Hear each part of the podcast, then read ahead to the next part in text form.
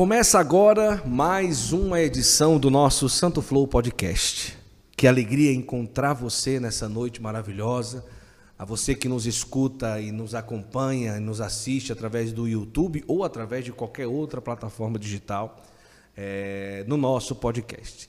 Estamos chegando com mais uma produção do nosso Santo Flow e com muita alegria eu quero convidar você a estar conosco, sentar aqui nessa mesa para participar de mais um bate-papo, de mais uma conversa aqui no nosso Santo Flow.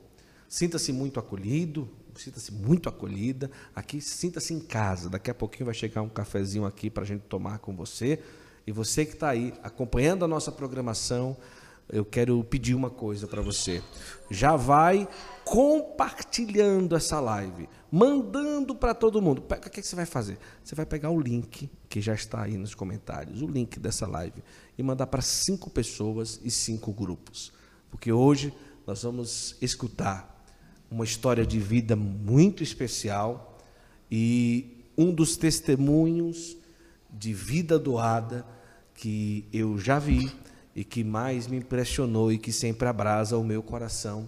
Você vai conhecer não só a história de vida, mas o trabalho que é realizado pelo Robertinho, da Associação Esperança e Vida. Nós estamos aqui em Campinas e é daqui, da Esperança e Vida, que nós estamos trazendo para você esse podcast. Robertinho, seja bem-vindo ao Santo Flow, ao nosso podcast. Que bom a gente se reencontrar depois de, sei lá, quase 10 anos. Para mim, é. ia voltar aqui e me sentir em casa de novo. Que bom. Bem-vindo. Obrigado, Guto, os nossos internautas que nos acompanham nesse momento tão especial. Sim. Poder partilhar de uma maneira tão informal, Isso. sentindo em casa, estou em casa, você em casa. E minha gratidão, porque as vezes que eu tive lá em Juazeiro, Sim. me senti em casa, é? o carinho, o cuidado, o acolhimento, a hospitalidade, sem, sem palavras. Que alegria, seja bem-vindo. Olha, para você que está acompanhando aí a nossa conversa, nós estamos na Associação Esperança e Vida, que tem um trabalho espetacular.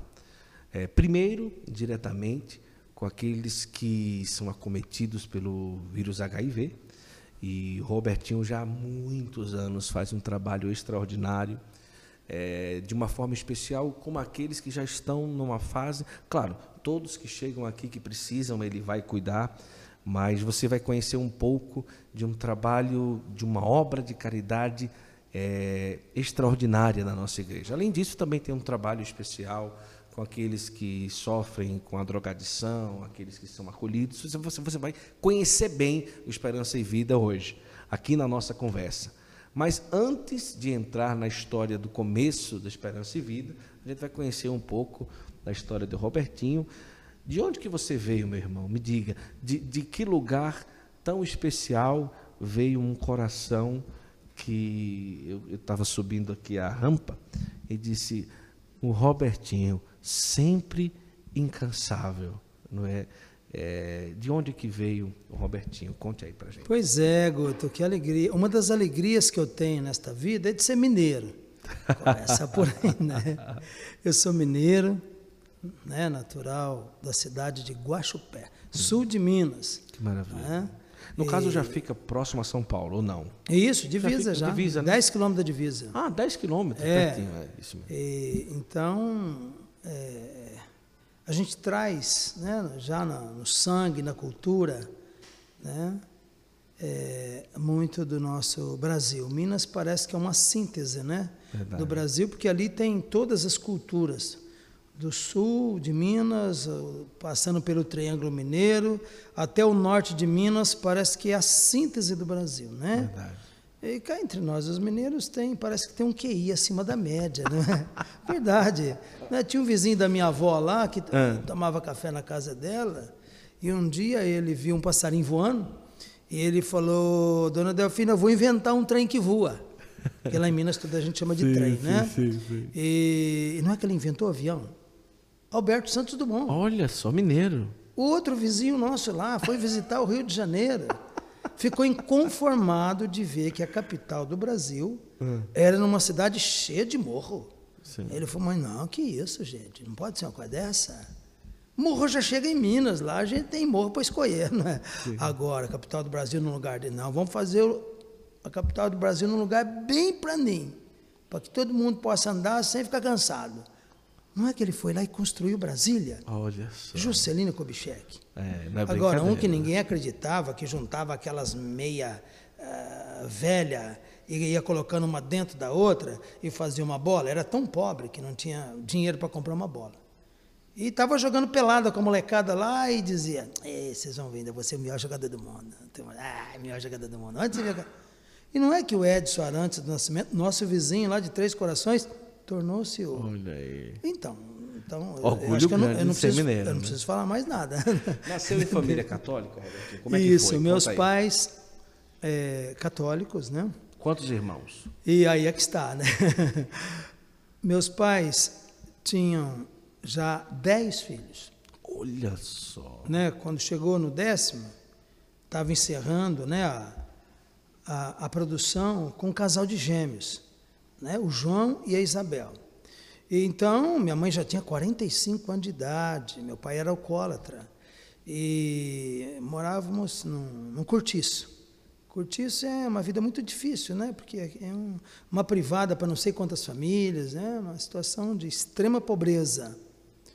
E não é que a minha mãe ficou grávida do, do 11 filho. Meu pai não era desportista, não torcia para nenhum time, mas não sei porquê. Queria um time, né? 11, né? Minha mãe tinha 45 anos de idade, ela era doente. Ela tinha problemas cardíacos e tinha úlcera nas pernas, né? Úlcera varicose. Aquela que a gente vê o osso do, do tornozelo, que ferida Nossa que nunca fecha, né? E ela sofreu muitos anos com isso. Né? E mesmo nessa situação, ela ficou grávida do 11 filho. Olha, se fosse hoje, tinha tudo para interromper essa gravidez, não é verdade? Mas ela levanta os olhos para o céu, agradece a Deus pelo 11 filho. E por isso eu estou aqui. Né? Porque ela disse sim à vida e eu sou caçula dos 11. E a gravidez foi tranquila?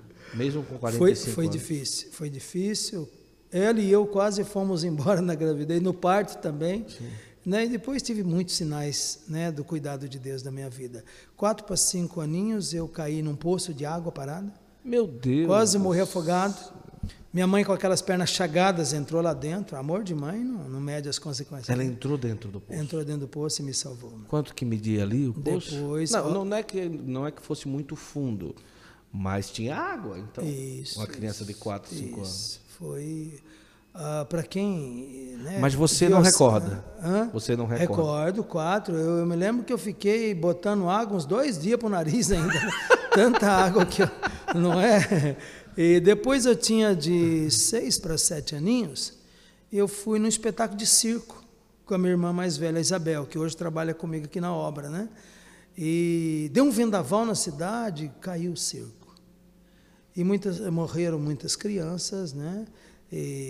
Outras ficaram gravemente feridas. Eu estava lá debaixo da lona, quando um daqueles mastros veio romando na minha cabeça e uma mulher da zona de prostituição enfiou debaixo ali, se arrebentou toda e salvou a minha vida. Então, Guto, a minha vida, desde a minha concepção, gestação, nascimento, até o presente, foi cercada de muitos milagres. Mas eu não tinha me dado conta ainda quando, há 32 anos atrás, 11 de fevereiro de 1990, um amigo me convidou para visitar um casal doente, um amigo do grupo de oração que eu frequentava. Né? E no caminho eu perguntei: que doença tem o casal? Ele falou: tem AIDS. Eu falei: me para, para por aqui que eu não estou preparada. Né? É. Oh, não, vamos comigo, Deus está te chamando. Não, olha, medo, dó, pena. E olha a minha agenda, se conhece a minha agenda, eu não tenho, imagina, não cabe nada aqui. É, em 90 eu estava começando meu mestrado na Unicamp, né? É, terminando a segunda faculdade na PUC, prestei medicina, estava tentando arrumar dinheiro para fazer matrícula e, e, dando aula para sobreviver. Essa é a minha sim, vida. Sim. Não, não cabia nada. Né? Ele insistiu, acabou me levando naquele barraco. Né? Quando eu entro ali, me deparo com um jovem pesando 30 quilos em cima de uma cama, esposa jovenzinha do lado chorando. Eu fiquei impactado. Não pensei duas vezes. Falei, Deus, faz um milagre por ele. E o Senhor me respondeu, já fiz. Eu pensei que eu ia ver os milagres que eu tinha visto há 42 anos atrás, quando eu conheci Jesus na renovação uhum. carismática católica, quando eu fui batizado no Espírito Santo. Eu então ia com o Padre Eduardo para os grandes Sim. encontros. Né? Tia Laura, estava recordando com o Padre esses dias, uma criança muda né, que falou na minha frente, coração da tia Laura. Né? Então, eu, eu, uma, uma, Ave Maria dela fazia 10, 15 paralíticos andar na nossa frente, botar cadeira de roda nas costas, né? E, e, e sair desfilando lá no, no Morumbi, no Pacaembu, com 150 sim, sim. mil pessoas. Eu sou daquele tempo dos milagres, né? Então eu falei, Senhor, faz um milagre por ele. Eu esperava ver um, um daqueles. E nada. E o Senhor me responde, eu já fiz o milagre eu olho, não vi, eu, cadê o milagre, Senhor? Ele me responde, você é o milagre. Eu saí para chorar, meu amigo foi lá, me abraçou e disse, tem uma missão para você aqui. Não podia acreditar. Mas aquela noite, Guto, eu não consegui dormir. Uhum. Única insônia que eu tive na minha vida. Hoje a gente dorme bem, Sim. graças a Deus, quatro horas por noite, né? Então, e, né, meu dia começa às seis bem, da manhã, né? vai até às duas da madruga todo é. dia, né? É um pique que só pode vir do alto a força, é né? É uma disposição, quem trabalha comigo sabe que é assim, né? E naquela noite eu não dormi, aquele jovem me aparecia, me pedindo só uma coisa, alivia a minha dor, o meu sofrimento, eu não estou aguentando mais. Eu voltei, clareou o dia, eu voltei sozinho no barraco, e comecei a cuidar daquele jovem. Não sabia nada de AIDS. Meu primeiro filho, Luiz Carlos, do Nascimento, morreu nos meus braços dia 3 de julho daquele ano. A esposa jovenzinha, também contaminada pelo HIV, Andréia, minha primeira filha com AIDS, me dizia, eu queria gritar para o mundo inteiro que AIDS, para que ninguém mais se contaminasse, para que ninguém mais sofresse como eu estou sofrendo. Então não tinha mais dúvida, era Deus falando pela boca do pobre ali, para não me deixar. Aí eu fui deixando. Eu tranquei meu mestrado na Unicamp, desisti da medicina, malemar terminei minha segunda faculdade na PUC, Sim. né? E continuei dando aulas para sobreviver, né? E nasceu então esta obra maravilhosa que nesses 32 anos aí já cuidou de mais de dois mil filhos. Olha, para você que está acompanhando, se prepara que hoje a conversa vai ser muito especial. A Esperança e Vida é, é algo extraordinário que, se você não conhece, a partir de hoje você vai ser convidado a conhecer. Mas voltando um pouco, você falou que teve a experiência há 42 anos, mas antes da experiência de grupo de oração, sendo de família católica, sempre o Robertinho foi de igreja ou nem sempre? Ah, na adolescência você sabe, né? A gente dá aquela desviada, né? Aquela desviada, aquela debandada, a crise né? existencial da passagem e tudo mais, né? E, mas, Seu pai era alcoólatra? Isso, então. Eu tenho uma Sempre foi? Tenho uma predisposição. Meu pai sofreu muito com o alcoolismo, né? Graças a Deus morreu sóbrio. Essa foi uma grande graça, né? Para ele e para toda a família, né? E, mas a gente tem esta raiz hereditária. Então, o cuidado é, né?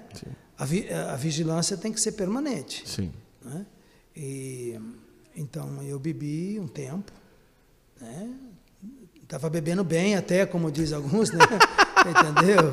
Estava até mas progredindo, entre aspas. Mas como, né? como, bom, como, como, bom mineiro, era bastante exigente, sim, né? Sim. Pinga tinha que ser descansada do alambique, dois anos, né? Olha Nem sei que gosto que tem essas cachaças de corote, sim, de boteco, né, né? Enfim. E, então eu via que quando eu comecei a tomar ciência disso há 34 anos atrás, antes de começar a Esperança e Vida, eu fui para um grupo de alcoólicos anônimos, né? A princípio para fazer uma visita e lá encontrei colegas, né? Do passado que tinham parado de beber. Eu falei, opa, se eles conseguiram, se eles, eu também vou conseguir, né? Quantos anos e que aí, você bebeu continuamente assim? Olha, nesse, nesse intervalo ainda da final da adolescência, esse período da juventude aí até os, os 20, né, 20 e poucos anos, 25 sim, anos aí, é? E a gente tinha orgulho ainda de dizer para os outros que bebia socialmente, bebia com controle, né? Uhum. Mas quando tomava um porre ou outro, no outro dia seguinte era vergonha, eh, ressaca, né? E aí não dava para falar que era um bebedor social, né? Sim, sim. Entendeu? Não dava para falar, era muito triste isso, né? Então, hoje eu vejo o sofrimento dos meus filhos, né, para fazer um tratamento, os filhos que nós acolhemos aqui, né, para tratar do alcoolismo e dependência química, a luta que é isso, né, a luta. Então, a gente se une a eles, né, e a gente faz comunhão com esta dor, com esse sofrimento. E, então, quando eu, eu tive o meu primeiro encontro pessoal com Jesus, há 42 anos atrás, eu, eu vi que Aquilo não agradava a Deus. Meu corpo, templo do Espírito Santo, mas ainda não tinha conseguido deixar de vez. Afinal de contas, tinha até motivo para justificar a bebida, né? Uhum. né? Olha, até o padre bebe, né? Sim, ou até não sei quem bebe, sim, sim. E, né? Ou um bom vinho faz muito bem, né? É, e por aí vai, né? Mas quando foi 34 anos atrás, um testemunho que eu ouvi de um irmão alcoolista que estava lutando para viver a sobriedade a cada dia, eu ganhei forças ali e eu disse, olha, por hoje eu não vou beber mais, né? Tá, me lembro, eu estava até fazendo pastoral numa paróquia, um padre italiano, gostava do bom vinho, veio me servir o vinho. Eu falei, não, padre, hoje não. Oh, mas o que está acontecendo? Você está com algum problema? Não, não, só por hoje eu... Quando foi no final de semana seguinte mesmo, ele veio me servir uma taça boa de vinho, né? Eu falei, não, padre, mas não era só aquele dia. Eu falei, não, mas hoje, de novo, eu não, eu não, não, foi fácil. Não tem sido fácil, porque beber é muito bom, né? É, o que não é bom são as consequências, é né?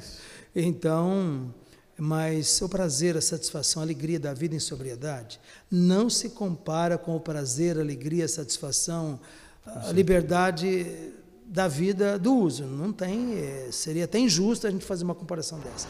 Então, a graça da minha sobriedade é uma das grandes graças que o Senhor me concedeu. E sobriedade não é abstinência da bebida. Sim, né? Tem muito alcoolista seco por aí, é. tem muito adicto seco que faz 10 anos, 20 anos que não bebe ou que não usa mas que a vida não mudou nada, né? E, então, é, a graça é da mudança de vida, a conversão mesmo, né? Da vida em sobriedade, que é esta vida de equilíbrio, de temperança, de autodomínio, né?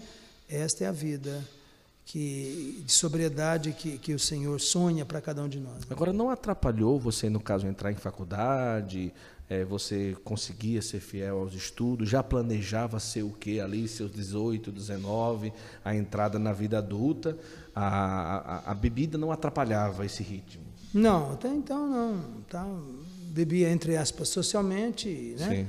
E, então, segui uma vida relativamente normal, como sempre pensando em ser professor ou tinha outros desejos? Né? Olha, ensinar sempre teve no meu sangue, ah, né? Claro, né? sempre teve no meu sangue, né?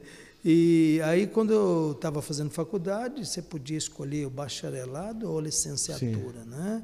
O bacharelado seria no caminho aí da pesquisa científica. Eu fiz ciências sociais na Unesp, né? Uhum. Tive aulas com grandes professores aí, né? De renome nacional, etc. E eu escolhi a licenciatura, né? Eu queria contribuir na formação eh, de, de, de pessoas para uma sociedade nova, para, né?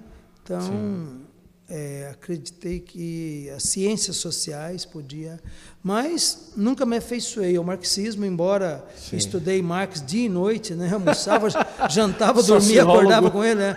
É, e nunca me afeiçoei ao marxismo, socialismo, muito menos ao comunismo, né? E pelo contrário, em 80, quando eu entrei para a faculdade, eu tinha acabado de conhecer Jesus, né? Então você imagina, né? É. Quando você, você, conhece Jesus, não tem nada mais que te atrai nesse mundo, né? É não tem nenhuma ideologia, nenhum, nenhum espectro ideológico que pudesse te provocar alguma atração, né? Então o Evangelho de Cristo é suficiente para te deixar apaixonado e decidido entregar a vida, né? E, então valeu a pena. Então o e pessoal eu... até falava, mas como é que você consegue fazer uma síntese dessa, né? Você é uma pessoa extremamente religiosa e, e, fazendo ciências sociais, né? É. E naquele tempo o socialismo estava em alta, né? anos 80, imagina. Né? O, o muro de Berlim ainda não tinha caído, né? a União Soviética estava firme ainda, né? Inclusive eu tive algumas aulas com o Fernando Henrique Cardoso, né? De introdução à sociologia na época. A Ruth, a esposa dele, era chefe de, do, do, departamento de antropologia da universidade. Olha né? só. E, por sinal, acho que eu nunca conheci uma pessoa que conhecesse de índio tanto quanto ela, né? E uma, uma grande, uma grande, uma grande professora, né? Mas ela não dava aula, era chefe do departamento. Ele sim ainda estava ministrando aulas. E, mas depois que ele entrou para presidente, eu vi uma, uma, uma dicotomia né, entre aquele que, que a gente. Ele apresentava um pensamento diferente do que você chegou ah, a ver? Não, não um pensamento, um comportamento. Ah, né? é? Então Ah. a gente até, né, com grande expectativa, né, olha, o professor, né, agora presidente do Brasil e tal, né, mas, né, uma coisa é o, o espaço acadêmico, né, outra coisa é a prática, quando do, chegar lá. é a praxis, né, mesmo. Então, e assim foi outras decepções políticas que nós tivemos também, né? E tantas Não é? outras, né? Quando o Lula entrou na, na- em 2002, né, ganhou as eleições, nossa, foi esperança para o Brasil. Depois, quando explode o mensalão, falou, opa, acho que eu cometi um pecado social que não só preciso confessar, receber o perdão de Deus, mas fazer reparação pelo resto da minha vida. Você passou também pelo seminário. Como é que foi? Eu fiz teologia e ciências religiosas. Mas não Ah, como seminarista. Não. A mesma formação Certo. do sacerdote, o, o meu bispo na época de São Carlos me autorizou. Já era casado não? Não, solteiro. Solteiro, certo. Solteiro. Morava no seminário, vivia a vida do seminário, as regras do seminário, tudo. Mas eu era liberado para dar aulas, para poder Mas não se preparava para ser padre. bancar. O meu bispo alimentava, Ficava aberto ali. né? alimentava essa grande esperança. Né? Falei, vai, vai fazer teologia. Porque uh, o produto final da teologia é, É, sim, é ficar padre, Sim, né? sim, o produto final, né? Então vai fazer teologia, estava num momento de discernimento, né? E eu fui fazer, então no segundo ano eu decidi ficar como leigo. Mas o estado de vida não tinha sido decidido, né? Sim. E modéstia à parte, eu fui um bom aluno na teologia. É, dizem que a minha turma de 90 aqui da PUC de Campinas foi uma das melhores né, da, da- da faculdade de teologia até hoje, uma das Uhum. melhores. Tanto é que na minha turma já tem dois bispos, né? Olha Entendeu? só. Quem são? Da minha turma, né? Um é o Dom Disney, Certo. foi bispo auxiliar de, de, de São Carlos, hoje tá, foi para BH. E outro é o Fequinho, ou, desculpa, Dom Luiz Gonzaga Feca, meu colega de quarto, inclusive, bispo aqui da Diocese de Amparo, né? Ah, que maravilha. Então você vê que. E tantos uma- padres também, Não, né? tanto é que teve um professor que um dia me deu nove e meio, eu fui lá brigar com ele. Eu falei, peraí, que história é essa de nove e meio, né? Aí, nas nossas ah, brigas acadêmicas, né? Teve uma hora que ele me disse assim, eu não te entendo. Na sala de aula, não sei como é que você consegue fazer essa síntese. Na sala de aula você tem um discurso extremamente ultraconservador, reacionário, retógrafo, ultrapassado. Sim. Mas eu fiquei sabendo que fora da sala de aula você tem uma prática libertadora. Tem dia que você nem almoça, você vai para as favelas cuidar de doente de AIDS. Que história é essa? Como é que você consegue fazer essa síntese na tua cabeça? Eu não te entendo. Por isso eu te dei nove e meia. Eu olhei para ele e falei, professor, eu que não entendo. A teologia da libertação tem um discurso maravilhoso, encantador. Encantador. O discurso do pobre, como categoria teológica, etc. Mas a prática é burguesa. A prática é capitalista, né? Vocês condenam Sim, tanto sim. o capitalismo. A prática é burguesa. Ó, dá uma olhadinha no calçado de alguns teólogos. Eles não usam menos do que Nike. Olha na vestimenta, eles não usam menos do que polo. Entende? Então, eu que não consigo entender isso, né? Um discurso acadêmico tão bonito da teologia da libertação, não posso desconsiderar isso, mas uma prática, eu diria, até anti-evangélica, né? Então, essa foi minha teologia, né? E, e assim, eu, né, a opção pela pobreza, Sim. né, antes de fazer opção pelo pobre, né, a gente faz opção pela pobreza. Pobreza como estilo de vida. A exemplo do mestre. Relação de desapego com dinheiro, em relação aos bens materiais. Né? É, a fé cega na divina providência, no abandono, no cuidado né, de Deus. É isso. Imagina, 32 anos, cuidar de uma obra que vive da divina providência sem contar com nenhuma subvenção pública, nenhum dinheiro público, entendeu? Verdade. Da divina providência, da doação das pessoas e do nosso trabalho, Não né? é brincadeira. É um verdadeiro milagre. A primeira experiência lá com o casal, você tinha que idade? E agora? É? Mais ou menos. Bem, a obra tem 32 anos, né? Tá. E Eu aí- tinha 30. 30. 30. Então vamos lá. Então, nesse caso, você tem aquela experiência e mesmo ali fazendo a faculdade de teologia, já tinha iniciado esse trabalho com os pobres, com aqueles que sofrem, que sofrem com. É, eu sempre, desde que me conheço por gente, né? A partir fui- do batismo do Espírito Santo ou até antes? Ah, mas muito antes. Antes? A minha mãe é uma mulher muito pobre. Mas ela conseguia repartir ainda com alguém mais pobre do que ela. Minha mãe deixava uma Então não começou Minha depois mãe da deixa- experiência no grupo. Minha mãe deixava, Guto, uma panela, esquecia uma panela no fogo às vezes, para acudir um pobre na porta de casa, para socorrer um doente. Quando ela acudia um, um outro, ela voltava, mas com uma alegria. Parecia que ela tinha encontrado o céu. E eu, dentro de mim, criança, dizia: quando eu crescer, eu quero ser como a minha mãe. Olha só. Crescer eu não dei conta, já deu, já deu, para você perceber, né? Não dei conta de crescer, mas tenho tentado imitar as suas virtudes. Minha mãe era apaixonada pelos pobres, pelos sofredores, pelos doentes. Então, aí foi a minha escola, né? Foi esse esse berço aí da misericórdia que eu fui criado e educado. Então, me toca, né? A gente consegue ver longe alguém sofrendo, entendeu? É, é, quando a gente não vê, a gente cheira. A gente sente o cheiro do pobre de longe, entendeu? Do doente, do sofredor, do dependente químico. É uma coisa incrível. Às vezes tem gente que está comigo e não conseguiu ver alguém bem de longe caído. Não caído, literalmente, fisicamente caído, né? Eu vou lá, paro o carro, vejo o que está acontecendo e tal. É, corro para o hospital, quando é o caso, dá para acudir aqui em casa, trago para cá. E, então, é uma coisa natural isso na gente, né? Desde, desde pequeno, ou melhor, desde criança. Desde né? criança. Olha, nós vamos conhecer um pouco do trabalho e da história. Eu quero ouvir também várias histórias que o Robertinho tem para contar. E nós vamos mergulhar também em toda a experiência da Associação Esperança e Vida e tantas e tantas experiências que o Robertinho tem. E você que está aí, eu queria pedir, compartilhe. É realmente de extrema importância aquilo que a gente está conversando hoje aqui no nosso Santo Flow Podcast.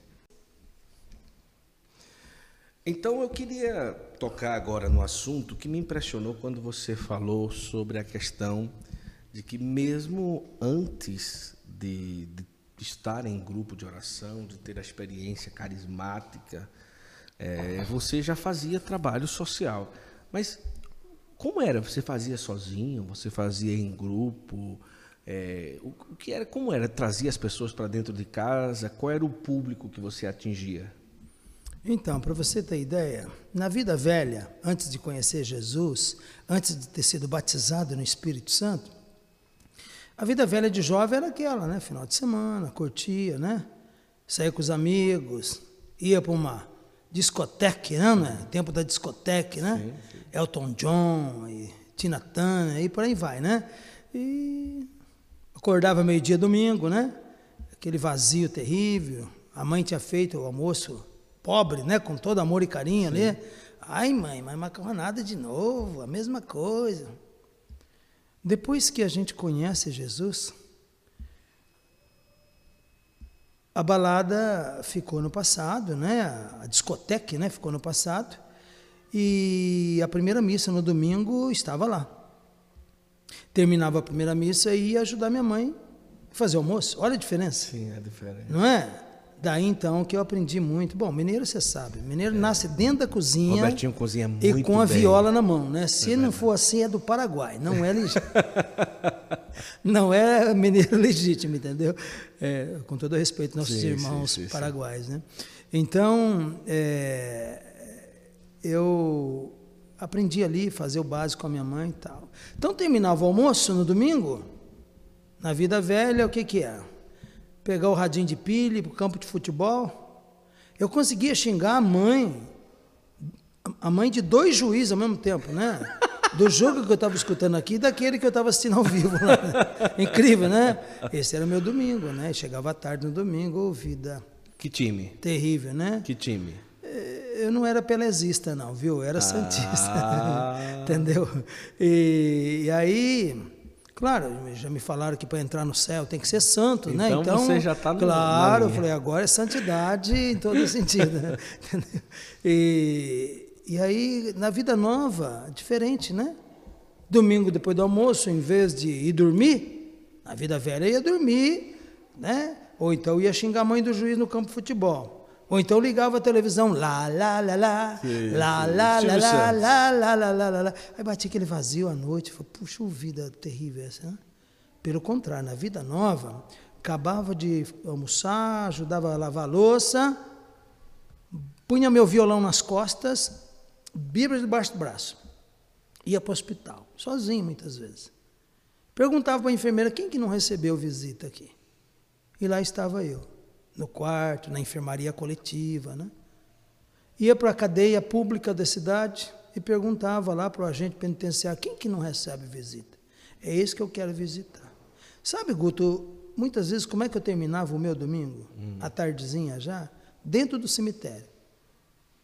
Lugar que eu sempre gostei de evangelizar o cemitério. Principalmente visitando aquele túmulo que a pessoa estava ali ainda tinha acabado de perder o seu ente querido para falar da ressurreição de Cristo, para falar da nossa ressurreição no último dia, né? E, e foi assim, né? Então, esse despertar espiritual, é, a vontade de, de, de, tornar Jesus conhecido é uma coisa incontrolável dentro da gente, né? E aí, depois do batismo, no Espírito, é, a gente também cai naquela tentação do ativismo pastoral, né? Você quer fazer de tudo na igreja, você não fez nada até, até então, né? Agora você quer fazer tudo. E, e, pastoral da saúde, e pastoral dos ministros, e pastoral do crisma, e, ah, e mil pastorais. Chega uma hora e fala, puxa, eu faço tanta coisa, mas não formo um discípulo para Cristo. Verdade. Né? Quem eu consegui até hoje tornar nada, né? Aquele ativismo, e reunião, e tal, e evento, né? Foi aí então é, essa, essa corrida aí foram uns 10 anos. Eu conheci Jesus Sim. em 80. Em 90 que eu parei para rezar, parei para escutar o Senhor e eu tive, posso dizer para você, um reencontro com Jesus no primeiro filho com AIDS. Quantos é agressivo chamar idético não? Essa expressão a gente não usa porque ela é é, ela tem um tom estigmatizante, sim, né? Certo. Como qual, falar o, o canceroso, sim, sim, tuberculoso, qual seria o nome mongoloide, né? É, Quer dizer, né? É, leproso, sim, sim, sim, Ela, esse termo é, é. já teve essa expressão.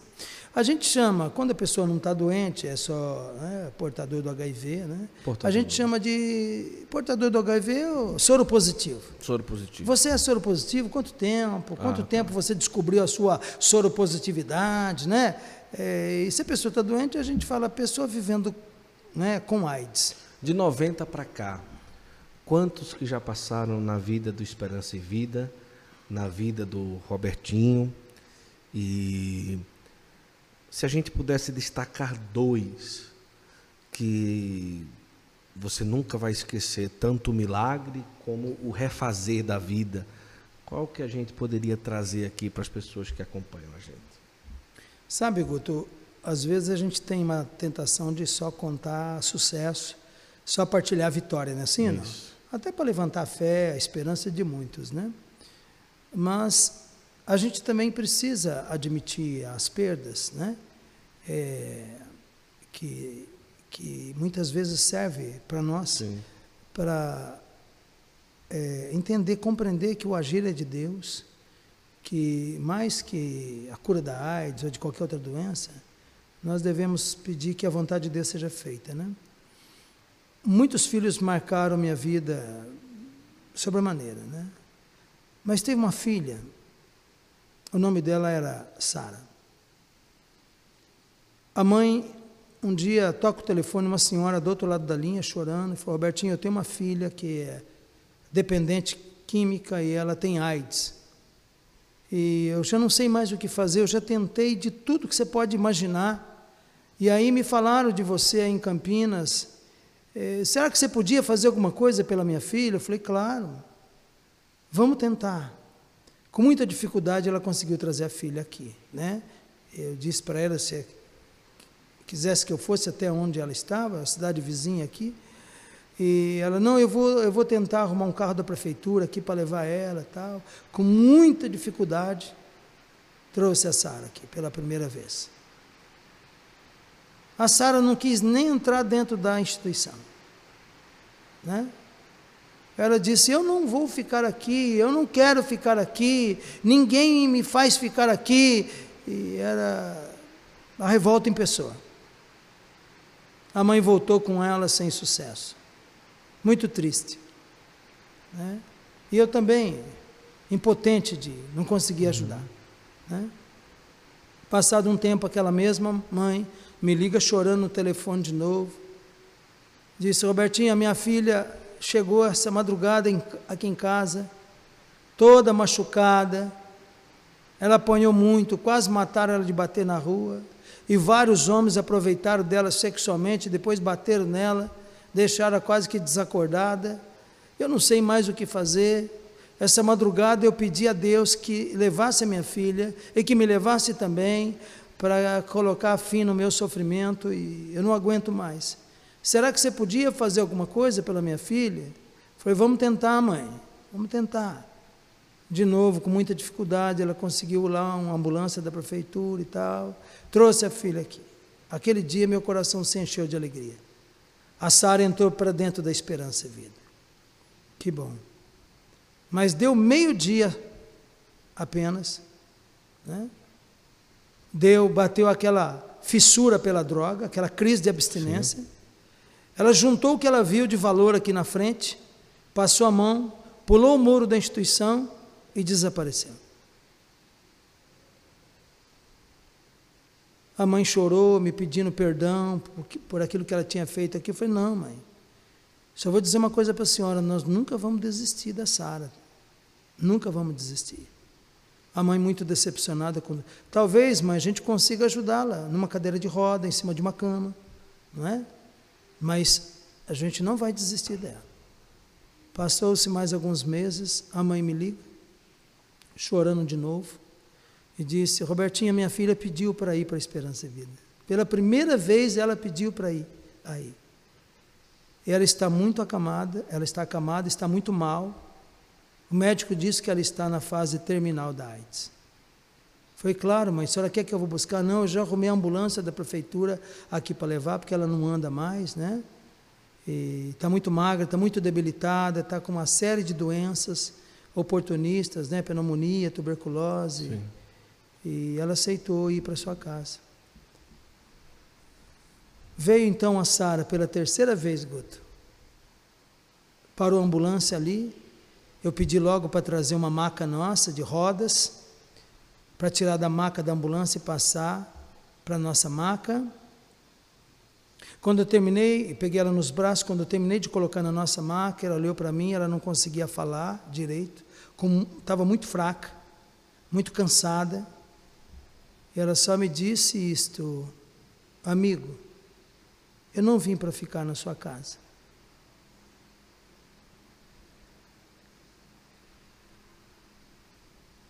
Hoje eu vim para te agradecer. Olha só. Você tentou me ver livre das drogas, me ajudar. Eu não aceitei a tua ajuda. Mas eu quero dizer para você que valeu a pena. Você tentou. Muito obrigado. Valeu a pena. Você tentou. E dali ela tentou conseguir, tentou falar algumas coisas mais e não saía. Percebi que ela foi ficando ofegante. Pedi que trouxesse rapidamente um torpedinho de oxigênio. Botei ali um catéter de oxigênio nas suas narinas para lhe dar um pouco de conforto, Guto. Acomodei. Como pude nos meus braços. Uhum. Ela descansou ali na recepção da entidade. Eu fiquei olhando para aquele rosto sereno, que irradiava muita luz. E sabe que aquela frase ecoa dentro de mim até hoje. Até hoje. Valeu a pena. Uhum. Você tentou. Uhum. Então, quando às vezes né, a sombra do cansaço né, tenta se aproximar de mim, logo eu escuto a voz da Sara. Valeu a pena. Uhum. Você tentou. Isso me dá muita força, muita força. Último finados agora eu tive no cemitério. Cemitério Nossa Senhora da Conceição, onde estão uhum. sepultados praticamente todos os meus filhos. Um pouquinho mais de mil ali sepultados. Um né? pouquinho mais de mil? Mil, é. Um pouquinho mais de mil. Deve ter uns mil e cinquenta e poucos filhos ali sepultados. Eu fiz até um vídeo no cemitério. Eu vi o vídeo, mas eu não. Mas mais de isso. mil que passou por aqui? Isso, isso. Nesses 32 anos acolhemos mais de dois mil. Né? Tem uns mil vivos aí, e um pouquinho mais de mil estão junto de Deus. Né? E então aquele lugar santo que é o cemitério, é, não tem como, né? O momento ali obriga você a parar para refletir sobre o mistério da vida, o mistério da morte, a ressurreição de Cristo, a nossa ressurreição no último dia. Então, é algo maravilhoso. Mas nem tudo é perda. Em 2002, eu recebi uma filha aqui, a Marilene. Né? Inclusive, se tiver alguém da cidade de Gurupi assistindo a gente, eu queria notícias da minha filha Marilene. Né? Já faz algum tempo que eu estou sem notícia. Eu acho que trocou o telefone Sim. dela, não consegui contato. Né? Marilene, casada, mãe de quatro filhos, estava na fase terminal da AIDS, pesando 18 quilos, em cima de um leito. 18 quilos? 18 quilos. Eu nunca tinha visto ninguém assim, né? E ela estava em casa já, o hospital tinha dado alta para ela morrer em casa com a família, né? Eu estava assistindo um, uma pregação minha no século 21, quando ela disse para o marido: Eu quero ir para essa casa em Campinas, que lá eu vou sarar. O marido foi falar com o médico que cuidava, os médicos que cuidavam, nem pensar, nem, nem, nem de avião. Ela também soro positivo. Isso, AIDS terminal, terminal, tuberculose, meningite, hepatite, toxoplasmose, uma lista de doenças, né? Além, um milhão e meio de HIV por milímetro cúbico no sangue, uma carga viral que não difícil, né? Remédio que uhum. consiga derrubar essa carga, né? As defesas praticamente nem existiam, né? E o marido foi falar com o médico, eu falou, olha, nem pensar nem de avião, não tem como, né? Não, eu, mas eu queria fazer esse último gosto dela, que seja para ela morrer com dignidade nesta casa lá em Campinas, né? E com muita dificuldade assumiu, assinou um punhado de documento, botou a esposa numa ambulância, 1.500 quilômetros de distância. 1.500 quilômetros. E veio chegar aqui, em casa. Quando eu abri a porta da ambulância, vi aquela filha naquele estado, e o marido chorando do lado. Ele falou, Robertinho, o médico já falou, não tem jeito, é fase terminal, mas ela é o último gosto que eu queria dar para ela. Nós temos quatro filhos, tudo pequeno. O médico falou, aqui, está aqui, no, tá aqui no, no relatório médico, é a fase terminal. Eu falei, graças a Deus que é a fase terminal. Mas como você ainda fala graças, graças a Deus que é a fase terminal? Vai terminar esta fase, vai começar outra muito melhor. É, aqui na terra ou no céu, não sei onde, mas vai começar, né? Guto, eu nunca vi isso, Deus não me deu outra oportunidade de ver isso. A minha esposa, que é nutricionista aqui da obra, juntava aquele monte de osso para pesar todo dia descontava o peso dela, nutricionista, e dizia para mim: ganhou 800 gramas hoje. No dia seguinte, ganhou 1,50 kg. No outro dia, ganhou 950 gramas. Uma média de 1 quilo por dia. Eu nunca vi isso. Em 30 dias, a minha filha Marilene tinha recuperado 30 quilos no peso. E ela começou então a responder de novo ao tratamento. Reintroduzimos o coquetel, a medicação que até então estava suspensa por falência terapêutica Sim. mesmo, né? Graças a Deus, depois de quatro meses, Guto, a minha filha deixou a nossa casa, de mãos dadas com o marido, e volta para sua cidade, para criar seus filhos, né? realizar o seu sonho. E há alguns anos atrás, acho que já faz o que? Uns cinco anos? Cinco anos atrás, isso mesmo, quatro ou cinco anos, eu fui visitá-la, né? feliz da vida E a mãe dela, né, uma cearensezinha, Dona Maria, né? Arretada mesmo. É, falou, olha aqui, meu filho, eu não sei como lhe agradecer essa Oh, benção coisa linda. que a minha filha recebeu. Só que eu vou corrigir o senhor, viu? O senhor falou que era 18 quilos, que ela chegou lá, não era 18, não, meu filho, era 17. Eu falei, não, não vamos brigar. por- não vamos brigar, brigar por por um quilo. Pessoal, que você benção. está acompanhando essas histórias que mexem com a gente, não é? O Robertinho ele está há mais de 30 anos nessa missão.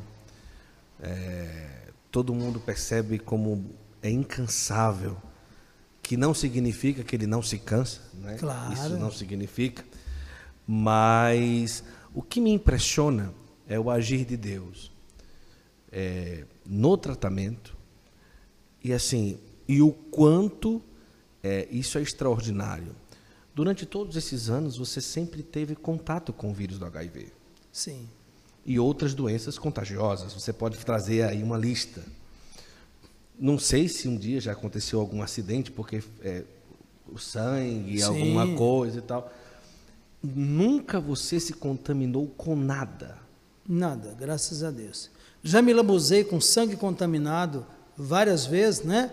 Porque às vezes é um acidente, às vezes é outra situação de risco, né? Entendeu? E- Na hora você tem né? medo? Na hora você teve medo? Um pouco? Receio? Olha, é, é, preocupação sim, né? Sim. Preocupação sim, né? É, mas por outro lado também, eu falei, se acontecer, acredito que eu seria um pouco mais amoroso, um pouco mais sensível, um pouco mais solidário até, se eu tivesse ao longo dessa caminhada, né, pego o HIV. Sou doador de sangue, então tenho alegria de poder doar sangue, principalmente no dia do meu aniversário, né? Todo 6 de novembro, né? Estou lá na, na fila de doadores de sangue, né? Para partilhar um pouquinho da minha vida, né? Sim, sim. Imagina, tem 5 litros de sangue, é apenas 10%, é o dízimo, né? É verdade, E, é com verdade. essa doação eu consigo salvar pelo menos umas quatro vidas, né? É, minhas plaquetas vai para um, minha hemoglobina vai para outro, né? Meu plasma vai para outro e por aí vai. É uma benção, né? Você poder colocar a vida a serviço. Que outras Então, que você já teve contato e a- nunca a- se contaminou? Agora, essa bicharada no ar que eu já tive contato, principalmente no começo, tuberculose, pneumonia, eu era solteiro, morava com os meus filhos aqui, né, na obra, dormia, era um, um com meningite para os pés, outro com hepatite no- na cabeça, outro do lado com tuberculose. Isso só fez fortalecer o meu sistema imune, tanto é que eu passei 32 anos, exatos 32 anos, sem ter um resfriado. Resfriado, quando me via de longe, mudava de calçada, entendeu? Né? Agora, em janeiro, por conta desta onda de, de, de gripe aí, é, influenza, eu peguei uma gripe forte e fui fazer o exame de coronavírus e, graças a Deus, deu positivo. Então, eu fiquei naturalmente imunizado, né? Olha como Deus é bom, né? Sim, sim. E por isso, mas tem uma, uma resistência, uma saúde, uma força que é sobrenatural. A minha força, a minha disposição física, para quem trabalha comigo, meu dia tem 20 horas de trabalho. 20 horas, né? Começa às 6, vai até às 2 da madruga. E com esse pique que você, que você viu aqui, né? É, é mão na massa mesmo, é disposição física, psicológica, emocional para servir, né? Então, Deus tem sido muito misericordioso comigo nesse tempo todo aí, de ter preservado a minha saúde, a minha disposição para servir. 60 e quantos anos? 63 anos eu fiz dia 6 de novembro agora. Meu né? Deus do céu. 63. Mas o meu irmão mais velho, José, que tem 80, disse que a minha idade está errada. É, ele fala, você não tem 20 ainda, rapaz. É, Ele você não tem 20. Verdade, olha para você ter ideia, Guto, né? Às vezes vem uns jovens, vem uns meninos, desses bombados de academia, sabe? Sim. E chega aí para me ajudar. Esse dia mesmo eu ganhei um, um, um tanto de milho lá na, Hum. na roça, em Minas, e fui buscar. E lá, cada saco é 60 quilos, 60 né? Então, chamei um desses bem bombado para me ajudar. Né? o braço dele dava três do meu, né? E, dava uns dois Robertinhos de tamanho. Aí chegou lá, eu falei, meu filho, o saco aqui é 60 quilos. É, é, posso pegar um saco desse, colocar no teu ombro para você levar até lá no veículo, né? Que, é, você aguenta? Ele olhou para mim falou, ô, ô Robertinho, tá tirando comigo? Eu falei, não, não, não precisa ficar nervoso, não, eu só estou perguntando, você aguenta, né? Aí peguei um saco de 60 quilos, tranquilamente, para mim não tem problema nenhum, né? Botei no cangote dele, ele já foi deitando do lado, ele já foi mudando de cor. Ô, ô, ô, ô, Robertinho, Robertinho, vem cá, dá uma ajuda aí. Ô, ô eu não estou acostumado. Falei, cara, teu braço dá três do meu, você dá dois de tamanho. O que, que acontece? Não, o negócio é o seguinte, eu, eu, eu tenho preparo físico, né, mas não tenho resistência. Vai lá na academia, pede o dinheiro de volta, rapaz. que que você, você não falou que puxava 50, 100 quilos lá, agora você não aguenta com 60 quilos. Peguei, botei no meu cangote e levei os 15 sacos de, de, de milho meu lá. Deus. Sem problema nenhum, Guto. É, é, algo fantástico, maravilhoso. Não tem. É impressionante. Bom, você viu pegar massa ali, né? Sim, sim. É, é, é aquilo lá, viu? Não tem. Pessoal, tem tempo ruim com a gente. Agora, o que é que todo dia faz você acordar e não parar? Porque, assim, claro, vontade de deixar, todo mundo sente, cansaço, todo mundo sente. E essa é a primeira pergunta: é, o que principalmente faz você ir em frente com essa missão? E para quem está acompanhando, e aí agora você pode olhar a câmera, é, o Esperança e Vida seria um lugar para alguém que deseja doar a vida a Jesus através de uma obra de caridade. Aqui tem espaço para quem deseja doar a vida, porque, pessoal, é, o Robertinho está aqui há anos, há mais de 30 anos, é um lugar espetacular, que exala a presença de Deus, e aqui também é um lugar para que as pessoas possam experimentar a graça de servir a nosso Senhor através dos pobres. Com certeza, você que está acompanhando a gente, eu acho que essa foi a melhor pergunta que o Guto uhum. fez até agora, sim, né? Sim. A messa é grande, os operários são poucos e esses poucos estão sobrecarregados. Então, se você quer colocar a tua vida a serviço de uma obra de misericórdia, um carisma de misericórdia, consumir o seu tempo com quem não tem mais tempo. A sua saúde com quem não tem mais saúde. Os seus melhores dons e talentos com quem não teve talvez as mesmas oportunidades que você teve. Vem com a gente. Vem fazer um estágio, um discernimento vocacional, né? Passar aqui uma semana, um mês conosco, né? Para você viver toda essa experiência. Nosso carisma é aliviador e o sofrimento de quem precisa, a começar de quem sofre da AIDS do alcoolismo e da dependência química. Acolhemos prontamente também a população de rua, né, que vem para isso também, para tratar do alcoolismo, da dependência química e voltar a viver novamente. Nós temos aí três unidades, né? Daqui onde nós estamos falando agora, nossa casa mãe, nossa casa sete. Temos uma casa de pronta acolhida, população de rua. Estamos, estamos aqui agora na enfermaria, né? Na sala de jantar isso. da nossa enfermaria e, onde eu tenho 30 filhos com AIDS, na fase mais avançada da doença. É um lugar de recuperação, de reabilitação, mas também um lugar para despedida digna de vida. Então, meus filhos se despedem também da vida aqui nos nossos braços. Além desta unidade, nós temos uma comunidade terapêutica masculina, onde eu tenho 30 homens lá, 30 filhos, tratando do álcool e droga. Ficam lá nove meses comigo.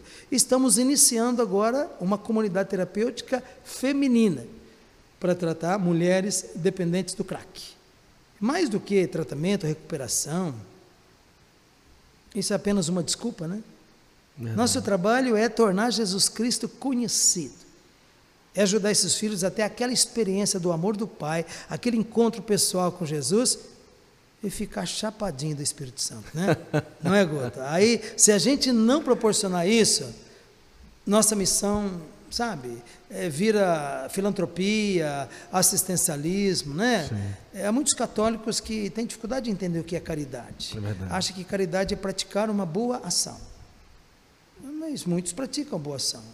E a gente pergunta, por que, que você faz isso? Ah, porque eu me sinto bem. Não, mas caridade é um pouco mais que isso. Caridade não é eu me sentir bem, é o outro se sentir bem. É o outro que precisa ser promovido, né? É o outro que tem que estar bem.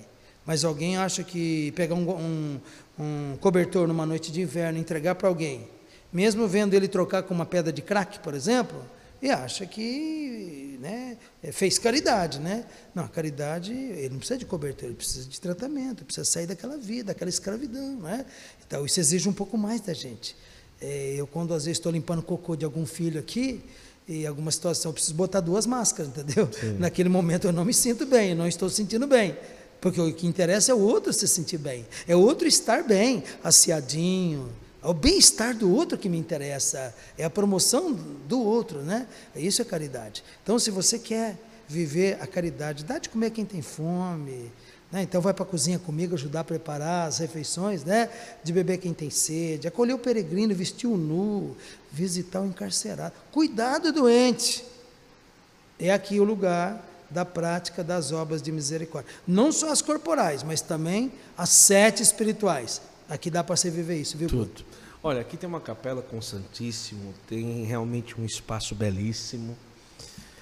E também aqui eu vou me comprometer, tá? Para depois a gente fazer um podcast com mais tempo. A gente aproveitou uma passagem aqui em Campinas, uma conexão muito rápida, mas eu fiz questão, me senti muito motivado a parar aqui, mesmo que de uma forma curta, para gravar com o Robertinho, que eu já conheço há vários anos.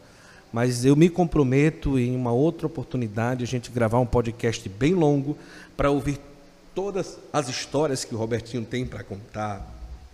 Histórias viajando em missão, histórias com os filhos que ele acolhe e tantas e tantas outras coisas. E eu espero que na próxima vez que a gente conversar, no próximo podcast que eu vou me comprometer aqui, eu, eu, geralmente não faço duas vezes com a mesma pessoa, mas com o Robertinho merece. E eu espero que, quando a gente se encontrar de novo, o Robertinho diga: Guto, olha, Fulano entrou em contato. Ele vai vir fazer aqui um estágio. Fulano apareceu, outra que pessoa bom. apareceu. Porque eu sei que tem muita gente que deseja viver algo parecido com o que o Robertinho vive, e aqui é o lugar. O nome já diz tudo: esperança e vida. E por fim, eu quero que você aproveite, a gente está aí pertinho do Natal, e eu comi, o, na verdade, o único panetone que eu gostei na minha vida, porque eu não gosto de panetone. Uma delícia, fofinho, não tem aquele gosto azedo, aquela coisa de conservante, aquela coisa seca. O chocotone que eu comi aqui, o panetone que eu comi aqui, é realmente sensacional. E ainda dá tempo tanto aqui da região, não sei se de fora, pedindo uma quantidade, mas aqui fica em Campinas. O ano passado foram 10 mil panetones chocotones, esse ano a média está aí para 15. 15 é a nossa meta. Então, a gente gravou isso daqui, os braços do Robertinho devem estar cansados, porque foram dois bolos de massa, cada um com mais de, sei lá, quantos quilos? 30, 40 quilos. 30, 40 quilos que ele vai cortando, carregando no braço e Olha, é impressionante é, aquilo que eles fazem por amor aos pobres aqui. Então, ainda dá tempo de você comprar o chocotone e o Opa. panetone. Não dá, né? Dá, né? Dá, um dá. outro. Apenas 20 reais, isso, né? Isso mesmo. É, panetone e chocotone de E se for de longe, o que é que faz? Liga para cá, olha, eu quero comprar 10 não dá para trazer para minha cidade, distribui aí para alguém que precisa, mas não deixa de comprar. Claro. Não deixa de comprar. Claro. Vale a pena. Olha, vai lá no Instagram, Esperança e Vida, Associação Esperança e Vida, o isso, Instagram. Isso. Associação Esperança e Vida. Vai lá no Instagram, entra em contato, mas não deixa de comprar o teu chocotone e o panetone. Não só por ser o melhor que eu já vi na minha vida, com ingredientes nobres é, Robertinho é um cozinheiro de mão cheia. Você não tem ideia. Com... Apelidaram o nosso chocotone de BBB. Eu fiquei bravo. BBB por quê? O que, que é isso? Big Brother Brasil. Não, não, Robertinho. Sim, você já pensou mal, né? BBB. Bom, barato e beneficente. E beneficente, BBB.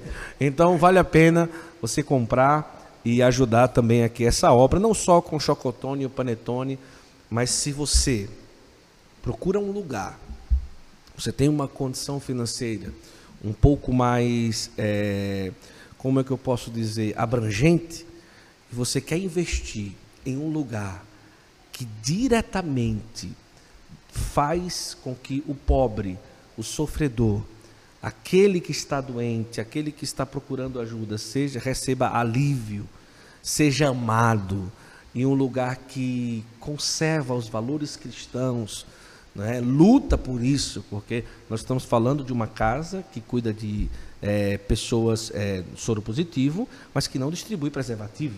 Isso. Não é verdade? Não é verdade? Então, assim, tem toda uma base católica e nem, verdadeira. E nem, e nem, praticamos a política de redução de danos. Tipo assim, ah, não, vai lá, ele está se tratando, deixa fumar pelo menos um cigarrinho, assim. Não, vocês não fazem isso, né? E são perseguidos por isso também. Isso. Principalmente, eu acho que pela distribuição de preservativo, quantos que já perseguiram, né? E tudo, e falam, e tudo. E aqui existe uma firmeza na fé católica.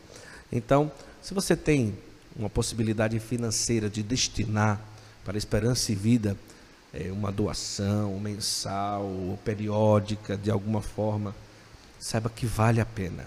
Conheça o Instagram do Esperança e Vida e veja, encha os seus olhos de uma obra de caridade que é cheia de Deus. Cheia de Deus. Não só a caridade pela caridade, mas a caridade pelo amor, pela doação. Tá certo? Robertinho, fica o compromisso Obrigado, de na próxima a gente fazer um podcast com certeza. Bem, Podemos e... olhar para a comunidade terapêutica. Sim, lá é muito claro, lindo, né? Claro, Tu verde, certeza, natureza, certeza, passarinho, lá, muito bom. Eu quero agradecer muito. É, na próxima a gente vai conversar muito mais detalhes que eu tinha para conversar, mas eu agradeço muito estar aqui. É, é sempre sair com o coração mais cheio de esperança e cheio de vida só em estar nesse lugar muito obrigado, Robertinho. Eu que agradeço de coração. Muito obrigado. Olha, você que está aí, coloca nos comentários o que é que você achou da nossa conversa de hoje, que foi só um aperitivo para um podcast que um dia nós vamos fazer com mais calma. A gente tem que correr agora para pegar o voo, mas eu queria pedir uma coisa para você. Conheça, mergulhe nesse carisma. Vai lá, procura, para você ver o quanto isso vai ser bom. Coloca nos comentários o que é que você achou. Eu vou deixar aqui, enquanto você comenta e diz de que cidade você está é, acompanhando. Se você deseja vir fazer uma experiência, coloca aí nos comentários, fala depois lá no Instagram. Nós vamos terminar com um vídeo, Robertinho fazendo panetone e também algumas imagens daqui da Associação Esperança e Vida, tá bom? Vai comentando de onde você está e o que você achou de hoje. Deus abençoe. Conheça agora, mais ainda, com essas imagens, Associação Esperança e Vida. Tchau, tchau. Até o próximo Santo Flow, se Deus quiser.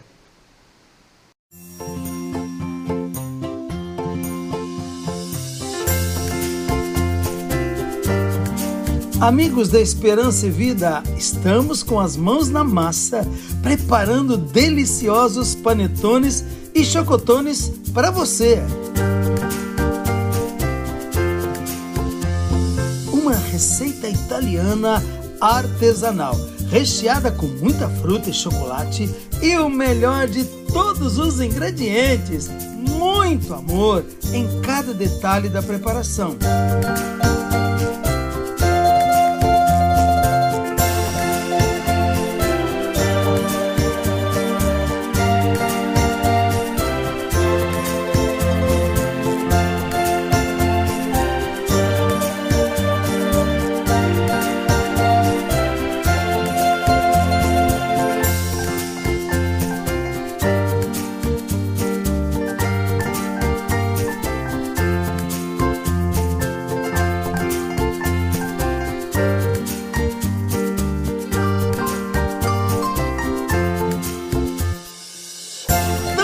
Gostoso quanto ajudar. Faça agora o seu pedido.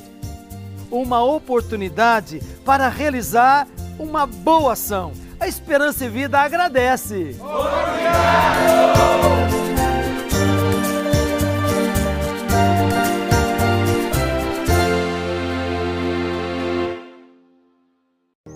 Eu? Você? Nós somos capazes de entregar a nossa vida por alguém? Deus amou tanto o mundo que entregou o seu Filho único por amor a nós. O amor, mais que um sentimento, é uma decisão, é uma ação, um movimento. Por isto, existem pessoas no mundo que praticam bem e transformam a vida de outras pessoas com amor. E é isso que a gente vai conhecer agora. Um olhar, um gesto, um abraço, atitudes que acolhem. Eu gosto muito de ajudar os outros, né? É, o pessoal ainda até fala, nossa, você ajuda todo mundo, acaba esquece de você e ajuda os outros, né? Igual os pacientes aqui mesmo. Vira e mexe sempre fala: Você já tomou seu remédio da pressão, dona Paula?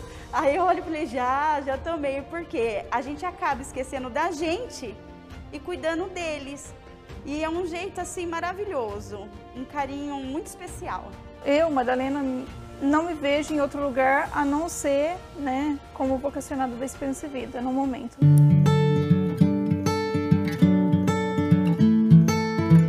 Jesus deixou um legado de amor, servir ao próximo, se doar, em cada detalhe, desde o alimento até os cuidados com a vida. Tudo é uma missão. Só se consegue ajudar o outro e amar o próximo quando se ama também. Esperança e vida é uma vocação, é um chamado e ao mesmo tempo uma missão, inspirada no amor amor com que fomos amados, amados até o extremo da cruz. E o amor é a marca de todo verdadeiro discípulo de Cristo. É somente no amor que nós encontramos a nossa verdadeira identidade. É o amor que dá sentido a tudo aquilo que fazemos.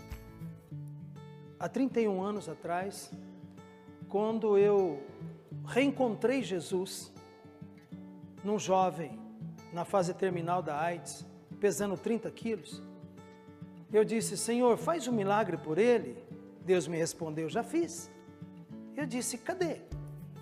Ele me responde, você.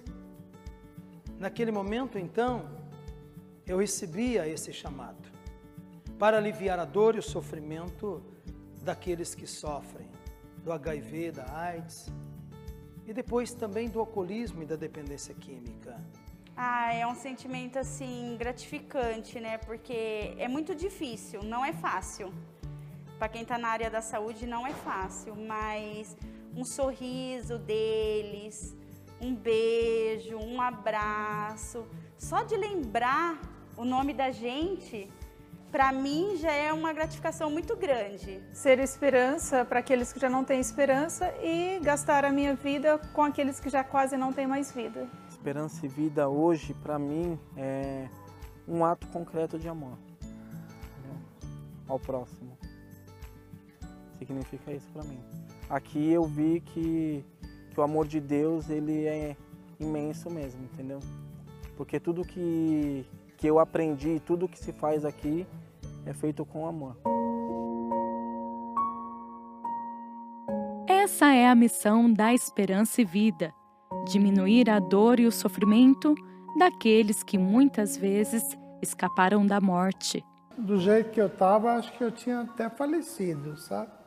Porque eu estava muito doente, né?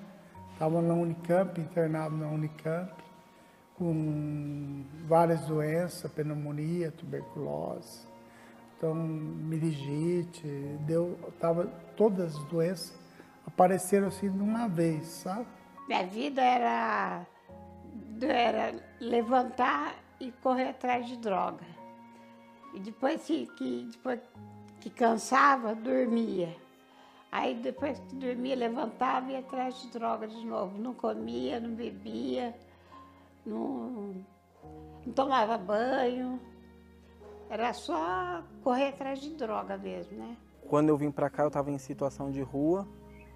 Então, se eu não tivesse buscado ajuda aqui na Esperança e Vida, eu poderia estar morto, né?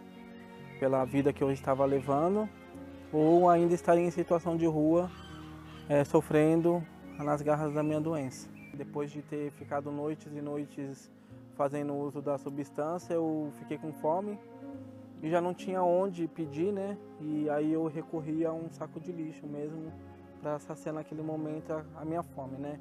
Então aquilo foi uma coisa que me deixou bem, é, bem triste, né? É, eu nunca esperei, esperava ter chegado a esse ponto e depois daquele dia que eu fiquei bem pensativo, né?